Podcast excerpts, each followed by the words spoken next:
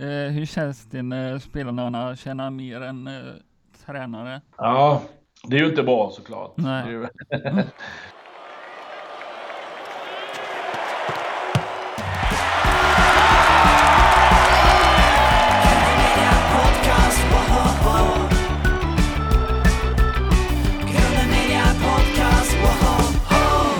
lyssnar på Grunden Media Podcast med mig Carl-Magnus Eriksson och Erik Boge. eh, välkommen Janne Andersson till Grunden Media Podcast. Tack så mycket. Eh, vill du presentera dig själv för lyssnarna i vår podcast? Jag kan göra det. Jan Andersson som sagt. Jag är eh, fotbollstränare sedan 39 år. Eh, tränat eh, småkillar och småtjejer. Började träna flicklag och damlag en gång i tiden. Hemma i Halmstad som jag är från. Och sen har jag varit tränare i division 3 division 2. Jag var 19 säsonger i Allsvenskan eh, i Halmstad och i Norrköping framförallt. Och sen så är jag sedan 2016 är jag förbundskapten för herrlandslaget i fotboll. Eh, sprungen från Halmstad som sagt, född och uppvuxen i Halmstad och bodde där i väldigt många år innan det blev Norrköping. Och nu bor jag på, i Stockholm ute på Lidingö och trivs väldigt bra med mitt jobb. Så det är väl en kort presentation. Hur ser en vanlig vecka ut eh, för dig, Janne? Det finns nog egentligen inga vanliga veckor på det sättet. Eh, men tittar man mitt jobb som förbundskapten så, så är det ju eh, samlingar, fem riktiga samlingar om året på Fifa-datum plus en som den här januariturnén då. Eh, och i år är ett mästerskap i EM, det, det kan det vara ibland, men annars häng, allting är upphängt kring samlingarna där det är landskamper. Däremellan så har jag ganska stor frihet och, och eh, göra vad jag vill höll jag på att säga. Men, men jag, eh, om det inte är pandemi så reser jag ganska mycket. Jag är ute och ser matcher både i, i Sverige men framförallt ute i Europa. Träffar spelare i, i deras hemmiljö, kanske ser en träning, ser en match och så vidare. Men det gör jag inte så mycket nu. Så att för det mesta nu för tiden så sitter jag och tittar på TV och på datorn istället, vilket inte är lika roligt Nej. som att vara ute och träffa spelare live. Och sen är jag hemma här i Stockholm så är jag inne på kansliet i, i Solna ett par, tre dagar i veckan i alla fall och, och träffar mina kollegor och sådär. Så, så, så är väl en normal vecka. Hur långt går det en normal vecka? Finns ingen normal vecka i det heller. Jag har faktiskt gått hit idag och ska gå hem om en stund igen. Så att det tar eh, det är 13 kilometer så att eh, jag går i varje fall ett par, tre gånger i veckan försöker jag gå fram och tillbaks för att få lite motion och frisk luft. Och eh, går jag och funderar och tänker på saker och ting och när jag väl har tänkt färdigt så brukar jag sätta på en ljudbok eller någonting. Så att det blir, det blir några mil i veckan på det sättet. Det blir det. Här på jobbet har vi några som spelar tv-spel som på fotboll. Spelar du också tv-spel på fotboll för att få inspiration? Nej, det har jag aldrig gjort. Jag, jag, det, fotboll ska upplevas live, tycker jag. Man ska ha det. Sen hade jag nog inte klarat det rent tekniskt heller att lösa det. Så att jag, jag, nej, jag, det har jag aldrig gjort. Gör de i landslaget det, vissa fotbollsspelare? Ja, det gör de. Alltså våra spelare vet jag. De har sina turneringar och spelar. Så att de, det är väldigt många av dem som spelar. Vad spelar de för fotbollsspel på tv? Det vågar, det vågar jag inte säga. Vad heter det? Fifa eller vad heter det? Sånt där. De, de spelar nog det som många andra gör, tror jag. Eh, Men eh, lite fråga alltså, hur känns det att spela inför pappfigurer eller tomma läktare nu?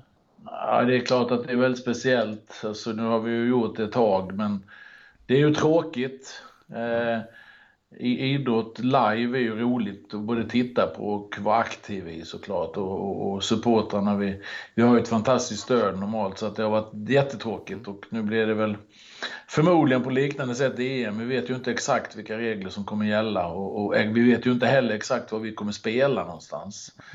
Ännu, riktigt. Så att vi får väl se här, det kommer besked ganska snart. Men man, man kan väl säga att eh, det är inte lika roligt, men när man väl är igång och man är väl inne i matchen så tänker man inte på det lika mycket. Det är väl lite mer innan och sådär som man tänker på att det inte är lika roligt. Men just när matchen är igång så brukar man ändå vara så fokuserad på, på själva matchen så då glömmer man bort att det inte är något folk på läktaren ibland. Fokuserar ni på att, eh, för allting som spelarna ropar till varandra hörs ju inte i vanliga fall.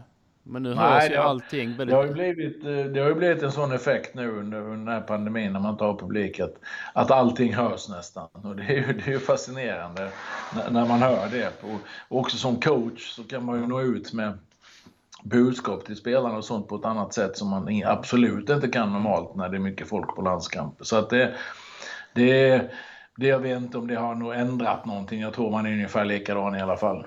Ja, man tänker bara allt trash talk mellan spelarna. Eller Ja, det är det. det går inte på samma sätt.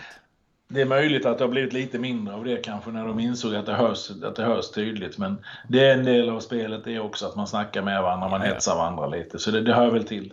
Jag har sett ju att i Europa har de eh, öppnat med publik. Vad tycker du om det? Ja, alltså jag tycker ju att vi borde kunna öppna för publik i Sverige också. Eh, Ja, Jag har ju svårt att förstå den logiken som, som råder idag. Att man på många ställen kan vara ganska mycket folk och ganska nära varandra. Jag var själv och tittade på, jag har sett några allsvenska matcher nu, men som exempel förra veckan så såg jag AIK och Degerfors på Friends. Och då satt jag liksom, som förbundskapten får jag ju komma in på matcherna, vilket jag är tacksam för. Men då satt jag på, man säger på den sidan där bänkarna är avbytarbänkarna. Och på andra sidan var det åtta personer på hela den läktaren. Eh, Och då pratar vi en läktare som kanske kan ta in 20 000 eller 15 000. Och det är klart att att det inte där kan vara mer än åtta personer på den läktaren känns ju väldigt konstigt, måste jag säga. Ja. Det förstår jag inte den logiken. nej, inte jag heller. Jag har funderat att de kan ta in det på logerna där uppe. Du vet de där logerna som inglasade.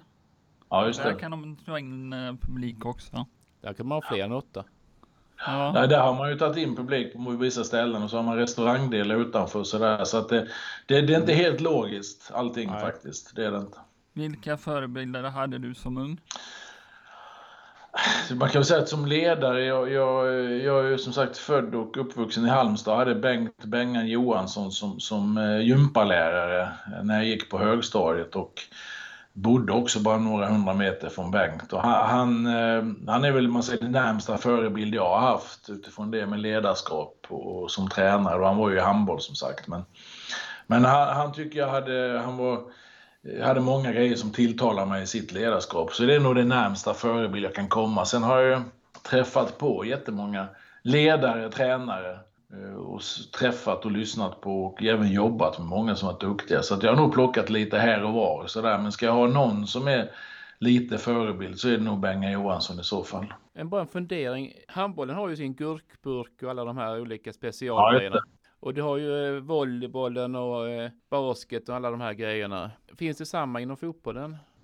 Nej, det gör det inte, inte på samma sätt därför att eh, om man pratar, man brukar prata open skills och close skills, alltså det är tekniskt utförande, hur, hur svårt är det? Alltså har du en boll i handen och du kastar den, det är mycket lättare att ha precision i det än när du har en boll på foten. De sporterna du pratar om också spelas över i mindre antal spelare och på mindre ytor och så har man bollen i handen. Då är det mycket lättare att, att styra spelet och göra grejer. Gurkburkar som, som de sa och eh, alla olika som finns då i handboll. Även basket, volleyboll. I fotboll är ytan så stor och det är så mycket svårare att ha samma precision och det är så många mer grejer som kan hända. Så att i fotboll finns inte inte den typen av säg, grunkor som man säger då. Alltså att nu kör vi en eh, gurkburk eller en omvänd gurkburk eller vad det nu heter för något. Däremot har man ju taktik i fotboll där man vill åt vissa ytor med vissa rörelser. Man kan, att man har djupledshot hela tiden som öppnar upp ytor och man spelar på tredje spelare och så här. Så det finns ju mönster i fotboll såklart. Men inte på samma sätt, det gör det inte. De har inte na- namn säger jag. Nej, man har det inte alls på samma sätt. En På- kompis till mig frågar mig, eh, när eh, Malmö kastar inkast så, så lyckas de hela tiden träffa en eh, ledig spelare som inte var under press, medan eh, när hans eget lag Blåvitt kastade inkasten så var det alltid Malmöspelaren nära. Finns det Ja. några sådana här eh, taktiker för att eh, lösa upp sådana grejer? Ja, nej, det finns ju, man har väl olika idéer för att hitta öppningar. Man kan spärra lite grann även i fotboll, alltså att man ställer sig lite i vägen så, för, så att en kompis får lite utrymme. Det är ju framförallt vanligt i fasta situationer som du är inne Ja. på. Det kan vara inkast, det kan vara hörnor. Där man hittar, det jobbar vi en hel del med i landslaget, just att spärra vägen för motståndarna på så sätt försöka upp en, öppna upp en yta för, för en medspelare. Så det finns olika varianter. Sen exakt hur det är med Malmö och Blåvitt, det vet jag inte, det kan jag inte uttala mig om. Men, men det finns, eh, vissa lag jobbar mer med det, andra mindre med det. På tal om gurkburk, vad äter spelarna innan de går in på planen eh, eftersom eh, en fotbollsmatch är 90 minuter två gånger halvlek? Alltså oftast äter man eh, väldigt mycket på dagen innan. Man äter, eller man, tyvärr äter man ju som ledare också lite för mycket ibland. Men, men, spel, men spelarna äter ju mycket, laddar på med mycket energi innan. Sen ibland så har de väl lite personligt vad man är van från, från sitt klubblag och som passar en själv. Någon energibar och lite energidryck och sånt där som man fyller på med både innan matchen och, och i paus. Mm. Eh, Men framförallt äter man väldigt mycket mat. Mm. Därför att eh, äter man en, en, en ganska bred kost och en bra kost så, så får man i sig väldigt mycket av det man behöver för att kunna åka i 90 minuter. Hur lång är pausen i andra halvlek? Pausen är, eh, jag tror regeln är, utan att vara säker, jag tror regeln är så att när du har kommit in i omklädningsrummet så är det 10 minuter du ska ha, du får vara där på plats innan domaren blåser igen. Så att, Eh, det brukar nästan bli en kvart tror jag av det, men jag tror det är 10 minuter på plats i omklädningsrummet som gäller. Och vissa av de här större arenorna man är och spelar på, som vi med landslaget till exempel San Siro i Italien, det är, det är en rätt så det är en rätt så lång väg från planen innan man är inne i omklädningsrummet. Så där kan nog pausen vara lite längre än på andra ställen. Men jag, jag tror regeln är sån. Eh, vilken är den häftigaste eh, fotbollsarenan i världen? Oj, nu har jag inte varit på alla på det sättet. nej, men som de, du har varit på. De, ja, men de jag har varit på så är det klart att när vi, när vi spelade på San Siro eh, i Italien, i Milano och, och mötte Italien i, i playoff och, och lyckas ta oss till VM, så hela den upplevelsen. För San Siro är en väldigt häftig arena i sig. Den är väldigt stor, väldigt höga läktare och, och just att det var fullt och det var det trycket där var och vi lyckades liksom gå vidare och vinna då. Vi kryssade ju där men hade vunnit Ja. hemma.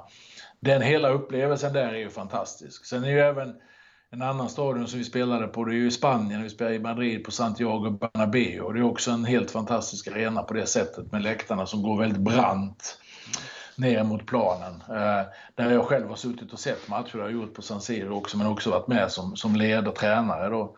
En annan som jag också tyckte var häftig var Stade de France, men det är mycket är ju kopplat till att man möter de här stora nationerna på väldigt stora arenor. Den helhetsgrejen blir ju väldigt häftig alltså. Men San Siro får jag nog sätta som mäktigast hittills som jag har varit på. Eh, Hur får du var- vardagen att gå ihop med alla flygresor till arenorna och matcherna? Alltså jag, jag, eh, när man är ute och reser och tittar på matcher på det sättet så då är det väldigt mycket att man, man reser oftast hemifrån på morgonen här ut till Arlanda, sen flyger man någonstans och så ser man en match på eftermiddagen, kvällen. Mm. Och sen åker man och lägger sig på ett flygplatshotell. eh, Ett hotell ute på flygplatsen och sen tidigt nästa morgon så åker man till nästa stad i ett annat land kanske och så när man kommer dit så är, det, är man där på eftermiddagen så går man och tittar på en match igen och sen på kvällen så lägger man sig på ett annat flygplatshotell och så flyger man. Så, sådana resor gör jag ganska många normalt. Jag kanske ser, jag kan vara i en tre, fyra länder på fyra, fem dagar och se ett antal Oj. matcher då där man egentligen bara åker runt. Så det är, jag tycker det är roligt. Det roliga är ju matcherna och träffa spelarna och se hur, liksom se träningar och sånt. Men det andra, liksom att sitta på flygplan och hotell och sånt, det är inte så himla roligt i sig. Men själva mötena och få se fotboll, det, det är ju väldigt roligt. Hur känns det alla ställer frågor om Zlatan Ibrahimovic på en presskonferens istället för dig? Och landslaget? Innan, Ja, innan han kommer med igen. Men det här- det, den presskonferensen vi hade nu i mars, den valde vi att göra tillsammans därför att man skulle få chansen liksom att se att vi, vi, vi skulle jobba ihop. Så jag brukar ha de presskonferenserna själv när vi inleder samlingen, men då valde jag att ta med Zlatan på den. Mm. Så det visste jag att det skulle bli frågor till honom i huvudsak eftersom han inte har varit med i landslaget på fem år. Så det gjorde ingenting. Sen tyckte jag var lite roligt, jag skämtade lite om det med, med journalisterna, att det var roligt att de ställde någon fråga till mig i alla fall. Men det, det hade jag nog räknat ut Ja. att det skulle bli så innan. Men de, de släppte ju igenom den också sen i sina intervjuer säger jag. Det är uppklippet. Ja, okej. Ja, så det blir lite skön eh, distansering av journalisterna också. Att Ja, ja men det, det är, men som sagt att, att det är mycket intresse kring Zlatan har varit och det kommer det vara framöver också. Det är ju en helt unik fotbollsspelare med tanke på att han fortfarande håller på i den åldern han är och håller så hög klass fortfarande. Han har ju fått en egen staty i, i Stockholm också. I Stockholm? Ja, Malmö.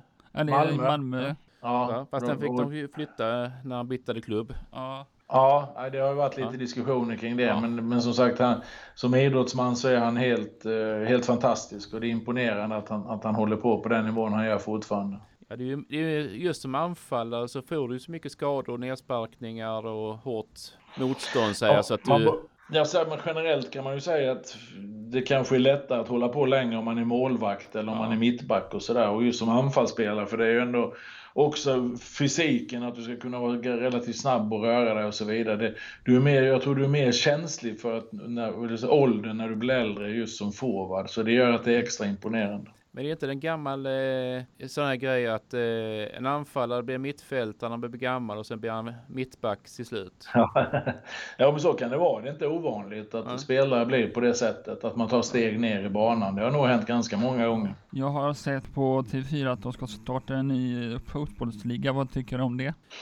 Ja, den, de har väl bestämt för att de inte kommer starta den nu, Ja. vad jag förstod idag. Här, att, man har, att man har ändrat och det tycker jag är väldigt bra. Därför att eh, det, och, och den här superligan då, där man skulle, ett antal klubbar skulle liksom få vara med oavsett resultat så att säga, så skulle de vara med hela tiden, Mm. samma klubbar. Och det tycker jag strider mot hela idrottens idé. Därför för mig är ju sport och idrott, det är ju att man man kan vinna serier, man kan trilla ur serier och ett litet lag kan vinna mot ett stort. Och man, alltså, alla, hela den grejen som bygger på sportsliga grunder skulle ju försvinna lite grann om det är så att det var bestämt innan vilka som skulle få vara med. Ja. Så att jag tycker det var jättebra att så många har reagerat negativt Ja. på det. Och att, som jag förstod det idag har man bestämt sig för att, man ska, att det inte blir någonting, så har jag, som jag har fattat det. Jo, det är borta nu jag, men eh, hela principen var lite udda. Eh, Jag har sett på TV4 att Anis Don Domeja ska skriva en ny EM-låt. Eh, Har du talas om det? Ja, jag har bara precis hört talas om det. Jag har ingen koll alls. Jag tror det blev offentligt idag. Så Mm. att jag, har inte, jag har inte hört låten. Jag har tyvärr ingen koll alls. Dessutom Mm. är jag inte så musikintresserad så att jag bryr mig inte så mycket om det där. Men den är säkert bra och hoppas att den blir, blir populär och att folk Ja. sjunger med här framåt Ja. sommaren. Mm. Sen är det inte så mycket låten i sig, utan det är ju som 94-låten. Ja, ja. Den, den är ju bra på grund av resultatet i fotbollen. Det hänger ju ihop. Det ska ju vara en bra Ja. låt och en, en bra resultat. Då blir det ju allra bäst. Ja. Killer Media Podcast,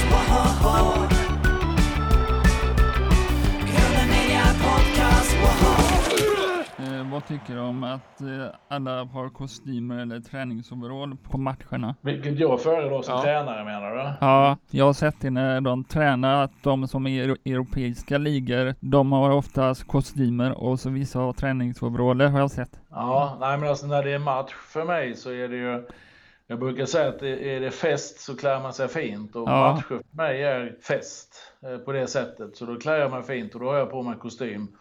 Men jag har väldigt sällan kostym annars. Men i min roll så är man ju även, jag har ju presskonferenser, jag kan ha möjlighet att träffa människor så då tycker jag man ska vara uppklädd och, och, och, och det är snyggare och prydligare med kostym i så fall. Men annars så har jag aldrig kostym. Eh, Det har jag inte utan jag trivs bäst i vanliga kläder. Eh, Jag såg att eh, Blåvitt fick ju skada för några veckor sedan på träning. När de körde två mål. Och då hoppade Roland Nilsson, eh, jag tror han är 57 år så här, in så Ja. här. Och eh, lyckades bland annat göra tunnlar och lite sådana grejer. Eh, hoppade du också in på landskampen om landslagets matcher om det behövs? Eller träningar? Nej, det kan jag inte längre. Jag gjorde det faktiskt i början när jag var i Norrköping, men det är väl en tio år sedan senast jag, jag, jag var med. Jag, dels så tror jag inte man ska göra det som tränare rent generellt, utan Ja. det är väl bättre om någon ung spelare får hoppa in. Men så kan det hända grejer på, Mm. på en träning och det behövs en gubbe. Men det, det gjorde jag förr, men det gör jag inte längre. Jag har ett dåligt knä dessutom som gör att jag kan inte springa. Så att det hade sett väldigt konstigt ut om jag sprang in på planen kan jag säga. Ja. Eh, hur känns det när spelarna tjänar mer än eh, tränare? Ja, det är ju inte bra såklart. Ju- Men eh, jag har en bra lön och Ja. jag, jag trivs med mitt arbete. Så jag klagar inte, jag har det väldigt bra. Men som sagt, det är många spelare där ute i de stora klubbarna som tjänar väldigt mycket pengar. Och det är väl det är ju bara att gratulera dem i så fall om de har bra betalt. Men det är ju sådana här fantasisummor de tjänar. Ja, Ja, det kan det ju vara i de största. Sen är det ju det finns ju en, det, det är ju som mycket annat här i samhället att det är utbud och efterfrågan. Ja. Och de allra bästa tjänar, tjänar väldigt bra i de största klubbarna och där finns väldigt, väldigt mycket pengar. Så att eh, det kan man, brukar säga det kan man tycka vad man vill om, men det är ju på det sättet. Och Ja. jag, jag tror inte någon hade sagt nej till att tjäna de pengarna Nej, om man fick chansen. Så att, Mm. eh, Det hade jag gjort Det- att, det- direkt. så att, eh, men som sagt, spelarna, en, en del gör det, en del Ja. tjänar väldigt bra. Mm. Det, återigen, det är bara att gratulera. Eh, en annan fråga. Hur bra är spelarna på eh, alltså, kunna fotbollsreglerna? Eftersom de klagar väldigt ofta på domaren, men eh, oftast är det väldigt självklara tillfällen där domaren har rätt. Ja, det är väl lite blandat och det där med att man protesterar mot domslut ibland och sådär synpunkter, det, det hör väl till i spelets idé på något sätt. Att man Mm. i stridens hetta tycker att man inte blir rätt behandlad. Men rent generellt så tror jag att spelarna har bra koll på vilka Ja. regler som gäller. Det, Mm. det, det vågar jag nog säga att de flesta kan regelverket på ett bra sätt. Eh, Vem är den mest eh, kända person du har träffat? Oj, det vet jag faktiskt inte. Jag har ju träffat många människor, många kändisar i Sverige. Jag har ju träffat, det har jag ju träffat de flesta som är kända höll jag på att säga. Så att, men däremot internationellt har jag väl inte, har jag väl inte träffat så många på det sättet. Så att det får väl bli, det får väl bli någon, någon- i Sverige. Jag har träffat statsministern och jag Zlatan är ju känd såklart om man ser det i ett internationellt perspektiv. Jag har träffat eh, prins Daniel och ja, kronprinsessan Victoria och jag har träffat lite så jag har träffat ganska många svenska kändisar. Men eh, vem som är mest känd det vet jag inte. Mm. Om du inte vore fotbollstränare, vad skulle du vara då?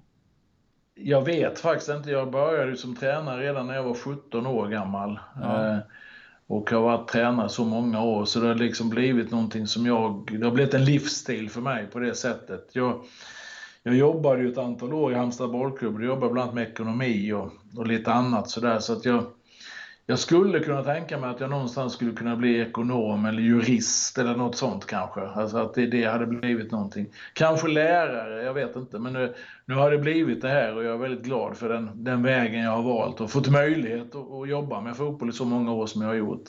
Och journalist har du också varit. Nej, inte journalist har jag inte varit. Alltså jag läste det på Wikipedia. Nej, däremot har jag skrivit, jag är inte journalist, men däremot har jag skrivit en bok, gjorde jag förra året. Eh, tillsammans med Henrik Jonsson som hjälpte mig. Som, där jag skrev en bok om ledarskap som heter Att bygga ett lag. Eh, så det gjorde jag, det kanske var det de menade då. Vad gör du efter en fotbollsmatch och hur, hur, trött är du? Är inte så, alltså som, som tränare så är man eh, inte, inte trött direkt efter sådär, men, men man kan väl säga att efter en samling som nu i mars vi hade, då har vi tre matcher på, på nio dagar. Och man, man, man är igång hela tiden. Jag har ju mycket med media, jag har ju mycket med laguttagning och ledare, liksom allting och sådär. Och när jag kommer hem efter en sån samling, då är jag trött. Då behöver jag vila några dagar och återhämta mig och liksom inte göra för mycket annat. För då, då är man ganska ut, ut, utlakad, man är, man är mör, man är trött. Men annars normalt sett så när man är inne i det så rullar det på liksom. Men, men just de här landslagssamlingarna, eller som nu när vi ska spela EM så Ja. det går för mig, är det, jag har en väldigt hög anspänningsnivå hela tiden som förbundskapten. Och efter det, när man väl liksom slappnar av, då, då, då kommer trötthetskänslan. Vi läste på, på hemsidan att ni skulle spela mot eh, Finland eh, förut. I maj läste Ja. vi eh, Sverige-Finland på Friends Arena. Ja, Läste vi. eh, Hur samlar ni ihop själva truppen? Är det du som gör det eller är det själva landslaget? Nej, det är jag som, jag kommer ta ut truppen den 18 maj. Mm. Då tar jag ut de spelarna som ska vara med och sen så samlas vi den 24 maj i Båstad och så har vi träningsläger där och så åker vi till Stockholm och möter Finland eh, här uppe då. Och sen har vi ledigt någon dag, så har vi träningsläger en vecka till och så möter vi Armenien här uppe i Stockholm och så är vi lediga lite grann och sen åker vi till och spelar EM. Mm. Så att det- blir som ett litet träningsläge innan med två landskamp och, och det är ju jag då som förbundskapten som bestämmer vilka som ska vara med där. Ja, Båstad är nice. Ja, Båstad är fint. Ja, det har jag sommarhus med föräldrarna. Ja, det är jättefint Båstad. Halmstad är ännu bättre, men Båstad är bra också. Mm. eh, vad är du mest stolt över i ditt liv? Jag tror att jag, eh, om man tittar på de, de viktiga frågorna, så är det att jag har en väldigt fin familj. Jag har två, två döttrar som i sin tur har skaffat egna familjer nu. Mm. Eh, träffat väldigt fina killar och de, de har fått barn båda två och, så där, och det tycker jag är väldigt, väldigt roligt. Och det är väl sånt som blir viktigare ju äldre man blir tycker jag med, med familjen, att de har det bra, att det funkar. Så att det, det, det är jag väldigt stolt över. Pratar man sen yrkesmässigt så jobbmässigt så är det klart att få vara förbundskapten för Sverige tycker jag är världens finaste jobb. Och att ha det här jobbet gör mig väldigt stolt. Eh, eh, det har gått bra för oss de här åren tycker jag. Vi har presterat bra resultat. Och innan dess var jag med och vann SM-guld både med Halmstad BK och med IFK Norrköping. Så att jag har haft turen att få vara med på några ställen där det har gått bra. Och, och är väldigt stolt över att, att, att, att få vara med där och nu ha det här jobbet. Det är som Baxter sa att eh, konstigt att man har så mycket tur ju mer man tränar. Ja, det är en sån gammal klassisk klyscha. Ja. Ju, ju, att, bättre eh, man är desto mer tur har man. Och sånt. Det är inte bara tur. Nej, det är nog inte bara tur, men det finns väldigt många som är... Alltså, det finns så många som håller på med fotboll, jättemånga som är jätteduktiga ledare och tränare som aldrig kanske får chansen att jobba på högsta nivå. För det är ju väldigt få som får jobba allra högst upp, så att jag är väldigt tacksam att jag har fått den chansen. Eh, dina döttrar, vill de också bli fotbollstränare eller spela fotboll i damallsvenskan? Nej, de, de är ju, hur gamla är de nu? De är 27 och 29 så att de, de, är, de, har, de spelar inte fotboll längre. Båda spelade när de var små lite grann och tyckte väl det var roligt en period men slutade ganska tidigt. Jag var själv med och tränade den ena dottern som tränare i hennes lag. Men, men eh, de var aldrig sådär jätteintresserade men tyckte det var kul och var kul med kompisarna vilket är en jätteviktig del i ungdomsfotbollen. Det är ju, och generellt i idrotten att man, har, att man får kompisar och att man har det kul tillsammans. En stor fråga är, bland eh, folk är ju det här med VAR. Mm. Att eh, man vill ju ha det varje gång som det är fel mot ens eget lag men eh, Men eh, det jag tycker är jobbigt med VAR det är att det tar så lång tid och jag kan inte förstå varför huvuddomaren måste ut från plan för att eh, kunna, eh, man ska kunna ta beslut. För tittar man på rugbyn så, så pratar ju den killen som tittar på skärmen och han bestämmer åt huvuddomaren. Mm. Alltså, jag, jag, eh, det kan man diskutera såklart. Jag, I grunden så tycker jag att VAR är en bra grej. Därför att Ja. Det måste vara bra om det blir rätt. Alltså Ja. att saker och ting blir rätt, det måste vara viktigt tycker jag. Så att i grunden är jag för VAR. Men sen får det inte ta så lång tid som det gör, för då Mm. tappar man tempo i matchen och då blir det inte intressant. Sen har du en poäng i det, men det är ju ändå så att domaren på planen är ju ytterst ansvarig. Och ibland är det så hårfint om det ska vara eller inte vara, så att beslutet måste nog vara hans, Mm. eh, tror jag. Eh, Men jag håller med dig att det, det, ibland tar det lite för mycket tid. Eh, På tal om domare, kan domaren höra öronsnäckan upp till domaren ibland? För jag har sett det på domaren. Ja, Domaren har ju kontakt med linjemännen, eller assisterande Ja. domaren och fjärdedomaren. De har kontakt med varandra i ett eget system, de fyra. Mm. Så de, de snackar med varandra där och då kan ju domaren få hjälp från en, det kan ju vara så att en av linjemännen eller assisterande domaren som det heter nu står närmare en situation och då kan han ju säga i, sin snäcka till domaren vad han tycker att, men det är alltid domaren som bestämmer, det är alltid domaren som tar beslutet. Ja. Jag har sett på en pressko- presskonferens eh, på Youtube, eller på eh, då, eh, att det finns flaskor då som är reklam. Får ni ta med dem hem? Nej, det, nej, det har jag nog aldrig gjort. Jag har det har jag nog aldrig, nej. Det vet jag inte om man skulle få kanske, men det har jag inte gjort. Ja. Det är så här dryckflaskor som ni får, eller som är. Och så är det så här mycket reklam bakom. Ja, nej det har jag inte, nej, det har jag inte gjort. Det har jag ingen koll på. En, en annan fråga. Inför VM så var ni i Båstad och spelade. Ja. Eh, ni skulle följa varandra på grusplanen. Du, eh, du vågar, eller vill inte vara kvar som domare. Är det väldigt Ja. höga? Vilka är de mest tävlingsmänniskorna i laget? Ja, nej, men då var det att vi gjorde de här tävlingarna som liknade Mästarnas Mästare och då sa Ja. jag att jag, jag, jag behöver inte vara domare då för jag är ingen, dels är jag ingen bra domare och dels så, så är det bättre att någon annan får vara det. Men, nej, jobbar man med landslaget som jag gör så jobbar man ju med de allra bästa spelarna i Sverige och Mm.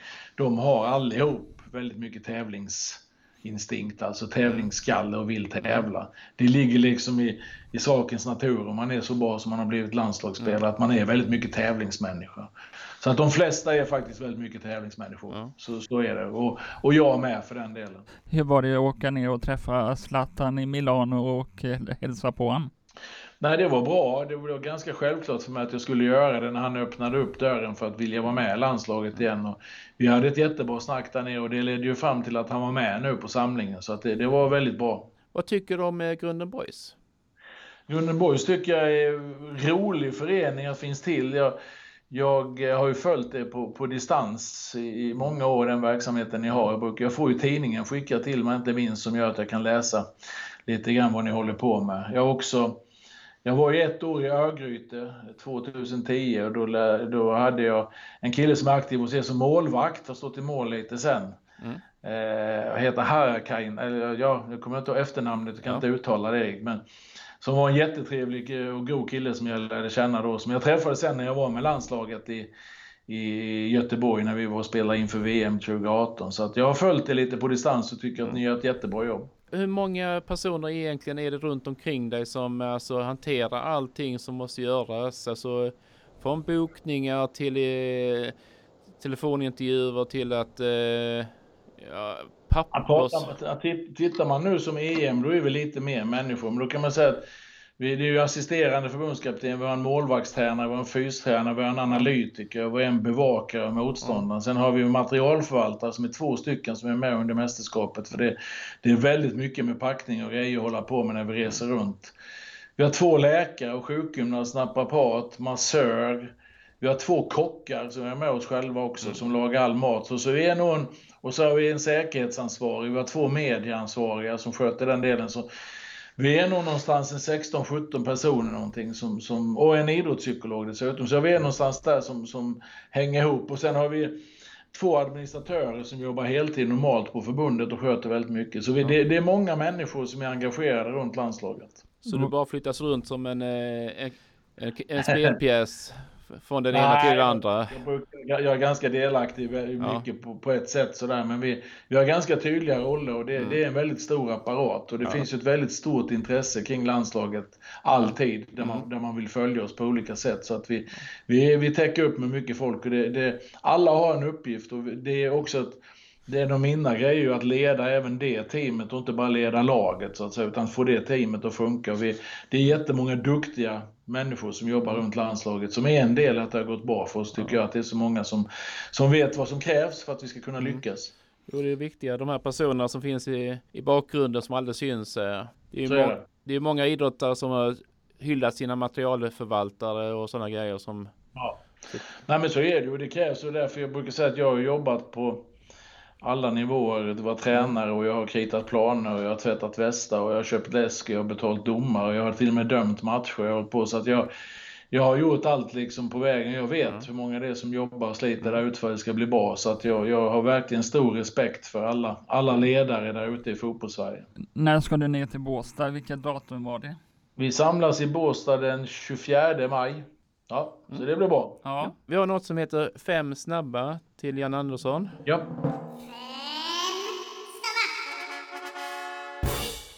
kaffe eller te? Kaffe, Messi eller Ronaldo? Messi, Fotboll eller tennis? ja, fotboll såklart. Halmstad eller Stockholm? Ja, då är det Halmstad. Journalist eller fotbollstränare?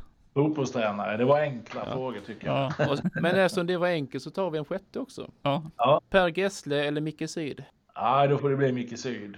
Micke eh, känner jag bättre än Per. Jag har känt Micke ganska många år, eller vad, på lite distans sådär. Per, per känner jag inte på det sättet, så då får det bli Micke. Men båda är ju från Halmstad, så båda är bra killar. Och så vi ska intervjua Tina Turner, hon som eh, åker rally nästa gång. Ja, just det. Eh, vad skulle det vara i så fall?